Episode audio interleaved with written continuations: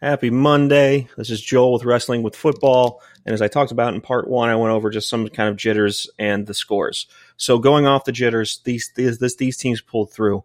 As the games went on, it was almost like they were watching each other. Like the uh, team, game one was watching team game two, or game two was watching game one play, um, because they just seem to have tightened up a lot. Um, the presentation needs to be tightened. This is how it is too. This is how new it is.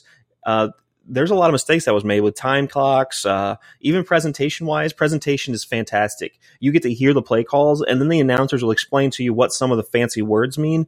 Uh, gosh, just perfect for newcomers. It's fantastic.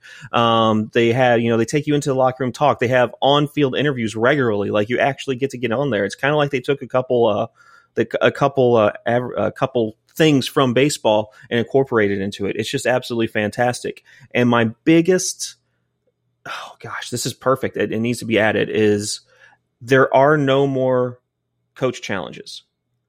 Every play is a challenge. Period. Every play is reviewed and they take you inside like you see and hear everybody's mic so you hear everything which changes the experience completely you hear the process it goes to overturn a play or keep a play every play is challenged and you they they messed up a few but they're everybody's new but every single play is going to be 100% accurate and this is how sports needs to be.